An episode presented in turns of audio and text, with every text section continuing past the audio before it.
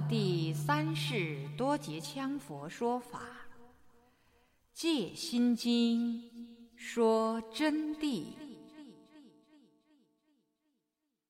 各位听友您好，感谢您收听《戒心经说真谛》中文版朗诵。今天我们将从第一百二十七页最后一段开始恭诵。此心经乃观自在菩萨。应佛之大弟子舍利佛所问，而为所说开示之般若心要。就是说，这部心经啊，是观音菩萨应释迦牟尼佛的大弟子舍利佛，他请求观世音菩萨给他讲的。然后，观世音菩萨是专门为这个舍利佛所问，给他开示的心要说的心经。很多高僧大德都认为是释迦佛陀说的，其实不是释迦牟尼佛说的。佛所说大部般若之精要，就都收摄在此经二百六十字中，全部收摄在里头了。时于世尊在灵鹫山中入甚深光明，宣说正法三摩地。佛在灵鹫山。入甚深光明，宣说正法三摩地的时候，观音菩萨说的这个法。那么你们想到没有啊？世尊在灵鹫山入甚深光明，入在甚深光明定中，然后又要宣说正法三摩地，难道说就观一个链条光、陀杆圆空光吗？光光光，还给人家说什么说？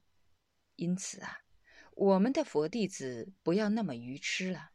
什么大圆盛会，什么会，那仅仅是一个过程现象。你看，佛入甚深光明三摩地，光明嘛，是代表名词嘛，还能说话的嘛。那么你去看那个光，又咋能给人家讲法呢？不是就分心了？因此，般若的真正的正之定啊。是行住坐卧、说话做事都可以处于佛境之中的，万行梵语不脱本体之真如面目，这才是真正的大圆满。而最高的限量大圆满，一个时辰就会让你当下进入红身世界，活生生的看到实境，不是理论啊。但是这个是一个进取的方法。我不去说了哈，因为这个里面呢，很多人还不懂什么大圆满，尤其是限量大圆满，一个时辰成就的啊。我们这里头只有少数的个别的同学，因为已经学法学了很多几十年了，他们知道一些。三摩地即是等持正定，心念定止为定。就是心念定止的时间呢，就是定下来、止下来就叫定，离调举为等，离开调举，自然性的离开追索调举就为等，心不散乱为持，心性不散乱，散乱不是打包天妄想哈，散乱是稍微有点杂意念，称为散乱，那个到处东想西想的。一会儿坐着又想到家里去，那叫做凡夫的包天妄想。散乱还没有那么严重啊，入定连散乱都不准，这个又叫做三昧耶定。尔时舍利子白观自在菩萨言，就是说以纯净的语言，非常恭敬的请问观世音菩萨。若有欲修学甚深般若法门者，当云何修？舍利佛就开始问：云何学？观自在菩萨大悲无量，即说此经。因此悲悯众生，同时以舍利佛为代表，就说此经。由于此经总摄六百卷般若要义。六百卷般若的整个精华都设在这里头。那么，什么叫六百卷般若？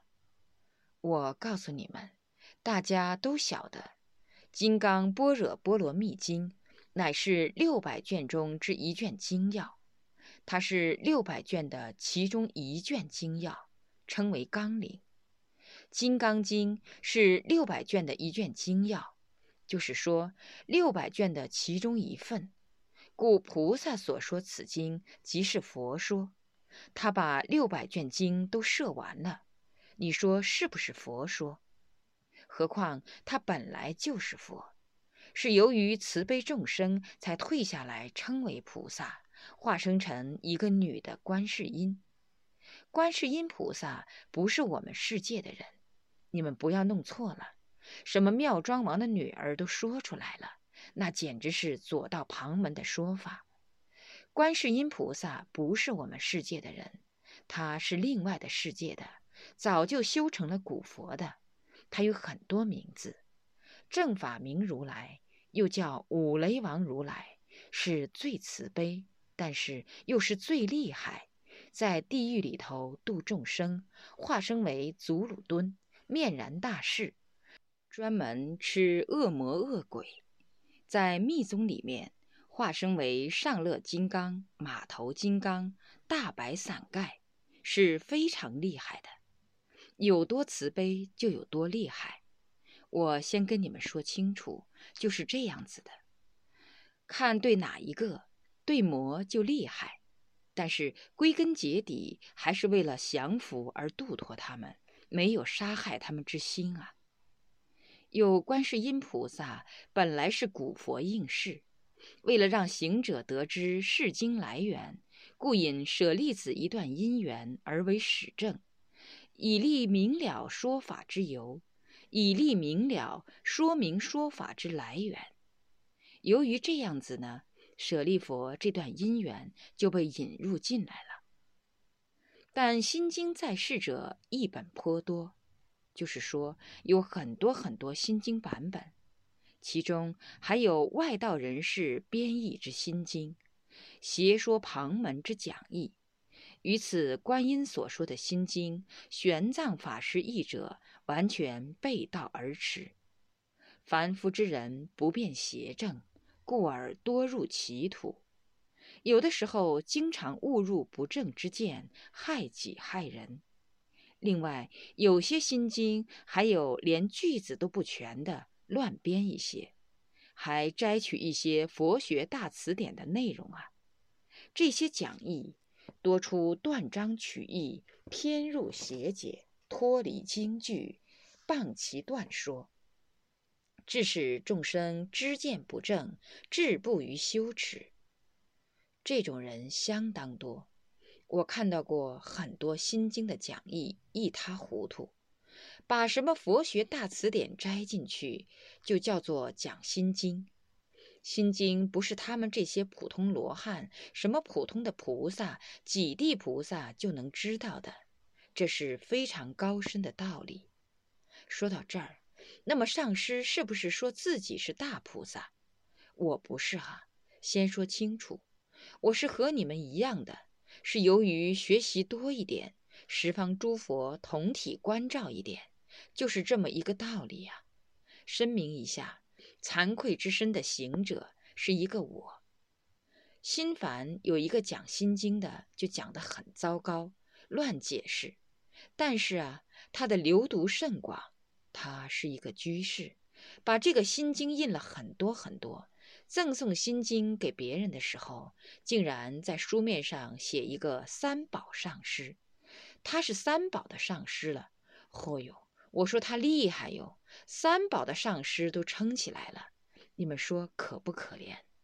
到处给人家说法，到处给人家讲经，因此你们今后看到有些心经要变出邪正，凡是心经和其他的经都得要注意，尤其是台湾，现在他们拿过来的大部分的佛书错误非常严重，黑页满卷，所以。现在买书看要小心，要谨慎，不懂的要多向高僧大德领教。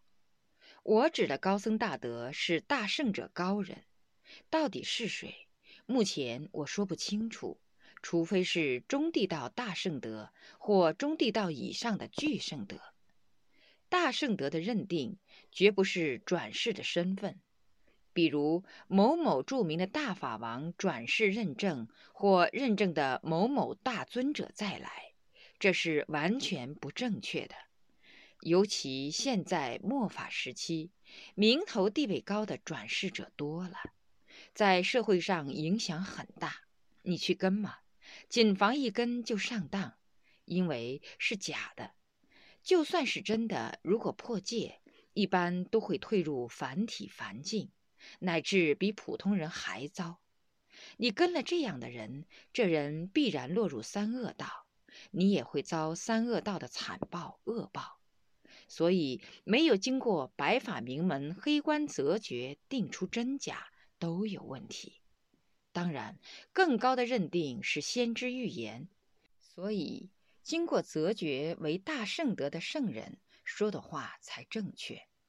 学佛书如果弄错了的话，就要误众生的，乃至误入邪途。比如有的讲本中对经题之讲解，将般若波罗蜜多的多字合同波罗蜜做一句。所讲义者为到彼岸，然后把它的意义又讲成到彼岸，把多字给人家删来丢了，直接就到彼岸了。以智慧就能到彼岸，依智慧怎么能到彼岸呢？有智无定，要入狂慧的，到啥彼岸？就到不了彼岸。加上“般若”两个字，即为以无上妙智到彼岸。其实此句是不全之解，是错误的。至少可以说它是不全面的，因为“多”字是定的意思，应单立一字讲解，应该单独把它一个字分开来讲。在古德中亦有此解，古德也有这样的解法。缘由是。凡是众生要到解脱的圣者境界，必须定慧平等，就是说有定有慧平等，所以多不能分开，缺一不可，否则变为偏途，就是自己把道路走错，故对多字绝不可缺解。就此类的弊病啊，在讲经中经常有。很多经书上、心经讲解上都有这种情况。今以佛门的正宗大师玄奘法师所译心经，而为戒经来说真谛。什么真谛？了生脱死的真谛。我们今天要讲的这个心经呢，就是以玄奘法师法相宗的祖师唯识法相祖师，你们的唐僧嘛。陈玄奘大师以他译的心经来讲的，为了善士们，为了我们的同学们，现在彻底的明白玄奘法师到底是个什么人，所以呢，我就要把玄奘法师的历史介绍在下面。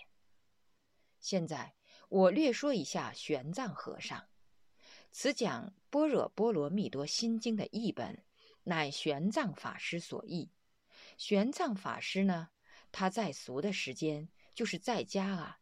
他实际上不姓唐，但是人们往往认为他是唐僧，就说他姓唐。他姓陈，叫陈玄奘。公元六百年，隋文帝开皇二十年，生于河南偃师侯氏镇的城外。他十五岁出家。这里还要说明，又有一种说法。是十三岁出的家，但是据考证，我做了观察后呢，十五岁才准确。原记于公元六百六十四年，唐高宗的麟德元年。因他精通经律论三藏，故又名唐三藏。当时凡通三藏者，均为唐三藏之称。当时唐朝有这么样一个习俗。凡是精通三藏的，都以唐朝这个朝代的唐氏之名而为代替，都称唐三藏。因此，唐三藏的名字不是一个人独有的。其中陈玄奘就享受了这个名字。玄奘法师曾经游历名山大川，不图世界前无古人，历经坎坷沧桑岁月，横驾南北前无古人所及。就是他走的路途啊，非常艰辛的。这里声明一点，我们今天所说的玄奘法师，不是《西游记》上面的唐僧。《西游记》我前几天就讲了，那是写佛书的。写佛的道理，那么这个是真正的玄奘法师了。《西游记》就利用这个玄奘法师的名字，编撰了《西游记》这么一本书。他的上师们就曾经教过玄奘法师的，有哪些人呢？有慧修、道深、道乐、法常、僧辩、玄慧诸师，主要随师学习的。他主要随他上师学习的有《摄大乘论》《杂阿毗昙心论》《诚实论》《俱舍论》等佛教经论。那么他在学习当中，同时进行结辩，滚瓜烂熟，造诣啊非常的深。但是在学习当中，他也是遇到过问题的。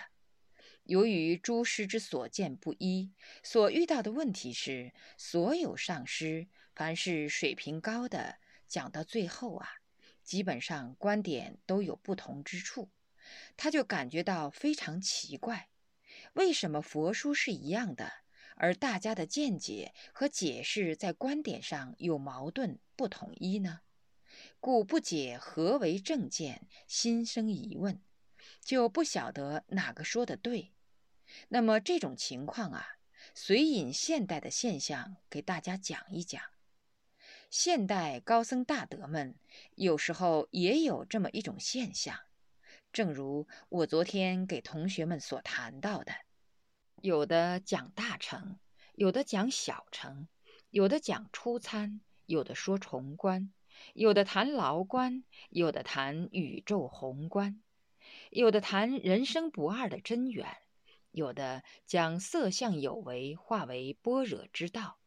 有的将无相即空化为般若之道，所以理论不一，在没有达到最高境界的时候啊，往往就不容易吃透，就不知道外表的现象不一，实质理论几乎统一的，同时还有层次之别，每个上师的学问关系造成的。玄奘法师对佛法理解甚深。但是他认为不统一，这里面肯定有的是邪知邪见，就产生了很大的怀疑。他的怀疑不是怀疑佛法不真实，他是知道佛法非常伟大。他所怀疑的是不知谁是正宗，就一律不解。尤为法相之见各异其门，特别是讲法相宗的。他们的见解是各说各的，个人一套。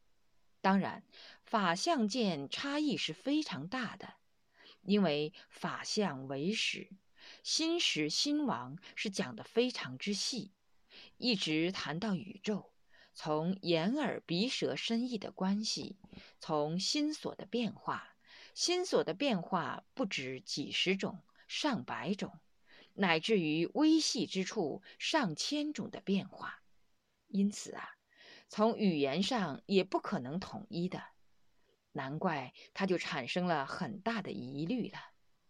由于这个原因呢，他为了真正得到真谛，当时听说印度的法是最高的，他就决心由中国到印度去，亲自去参访大师。为什么印度的法最高？因为释迦牟尼佛诞生在印度天竺，那么他决心去了以后，经过千辛万苦出发了，在摩羯陀印度的摩羯陀国王舍城那兰陀寺，受大长老大乘佛教瑜伽论师戒贤大师讲瑜伽师地论，大长老就是大方丈大法师了。他就见到了大乘佛教瑜伽论师戒贤大师，就向这个大长老学习瑜伽师地论，学习顺正论、显扬圣教论、对法论、极量论、中论、百论，就是百法明门论，并跟大师深研开悟五明的学问。当然，这个五明呢，我们在座的同学基本上都晓得了。就是因明、内明、工巧明、声明和一方明五明的详细内容，我有其他的文章，今后同学们可以拿去看啊。因此，玄奘法师除了学习经论以外，还专门进攻五明，在该寺学习五年，就在那兰陀寺啊。当时寺庙中和附近庙宇的这些僧侣们啊，有本事的就推玄奘法师是精通三藏的十位大德之一，那很了不起啊！印度十位大德之一，他就是其中之一。然后他就离开了那兰陀寺，外游印度附近的数十个国家，参师研习经论。其他只要是有本事的上师，他就向他们学习，最后自得开悟，察见了般若。回寺后，即讲设大乘论，自己就开始讲经说法了，然后讲唯识抉择论。他回寺讲法的时候啊。当时正逢反对于伽师地论的法相唯识之道的著名大师狮子光，所以你看，唯识法相很高，但是这里头还有一个专门反对唯识法相的著名大师狮子光尊者，他在四讲中论百论。你说佛法这么高深，还有人反对？对，不错。虽然是高深，唯识法相也是不错的，但是中论百论那个道理呀更深彻，所以他的见地更高。狮子光就反对瑜伽师地论，但是在反对当中，玄奘法师从中就汲取精华。他从来不去帮着反对，他就要从中看到底道理在哪里。在中国遇到各派的学术争议，然后到了印度以后，学了这么大的本事了，自己有很大的见解能力，但同时还遇到了相对不同的两派争议。玄奘法师当机学习互融之精华，见悉两端之弊病，融汇了大乘中观、瑜伽两派的学说。他自己就亲自著下了《慧宗论》三千颂，这个《慧宗论》是整整三千颂，同时参与了和正量部学者般若居多的辩论，这个不简单呐！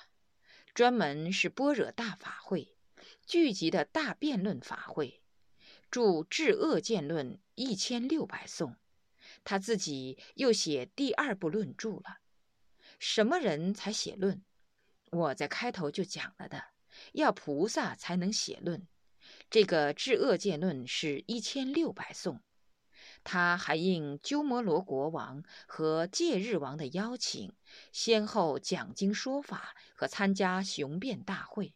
他经常参加这样的雄辩大会。玄奘法师，据我所晓得的。他曾经在雄辩大会上和七十多家外道辩论。当时他说，他在台上讲法的时候，别人提出的问题，只要有一条他回答不起，而经过思考再予回答的，马上就把他脑壳割下来。他在大会上是这么样子公布的：所有外道和他辩论，没有一个辩赢他了的。这些外道个个最后都皈依了他，觉得他的道理非常精深，是至高无上的佛教道理，并著下了《三身论》。雄辩大会期间，玄奘法师当擂主，就是论主了，直接在台上。然后雄辩的对手有五印度十八个国国王。那时印度的佛教非常盛行。这些国王都是佛教的弟子，因为释迦世尊那么伟大，你们想，怎么能不影响到整个印度呢？所以那些国王啊，他们都是非常虔诚的佛弟子，而且都是学者。十八国的国王都来了，还有三千大小乘佛教学者。所谓学者，就不是你们这些普通的佛教徒了，都是佛教教授之类的。还有两千外道一起来参加辩论，玄奘法师论解于台上，下面群公提问，百问百解，无有障碍，成为一代大师。玄奘法师他就站在台上进行答辩，下面这些人啊提出各种刁难的问题来向他进攻，而每一个问题他都是百问百答。一点点一障盖比都没有，所有辩论之人上台，个个大惊失色。众望归宗之下，众人就公推他成为一代大师，所以这很不容易呀。尔时五印度之大成尊之为大成天，你说好吓人。什么叫大成天？你要弄清楚，天就不简单啊。凡是说什么天、刀立天、兜率天、光阴天、无色天等等，在古代所谓的天子，就是我们人间称为皇帝。那么天上呢，那个皇帝就直接称天了。他那个天是什么名字，他就称什么天，意思是他就是天上的皇帝、国王。给玄奘法师取个名字，叫做大成天。小乘尊之为解脱天，因为小乘有小乘的看法，说他是已经解脱的解脱天。当时五印度建立了五年一度的无遮大法会，大法会历时七十五天。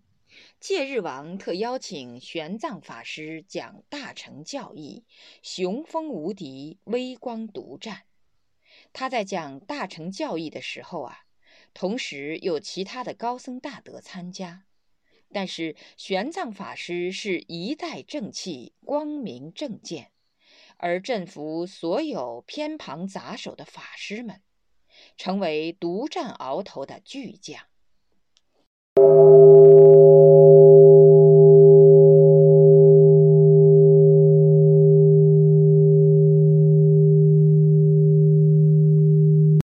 各位听友您好。您刚才收听到的是《戒心经说真谛》第一百二十七页到第一百三十六页的部分内容。若要恭请《戒心经说真谛》经书，请电话联系零二二二八六九五九八零二二二八六。九五九八。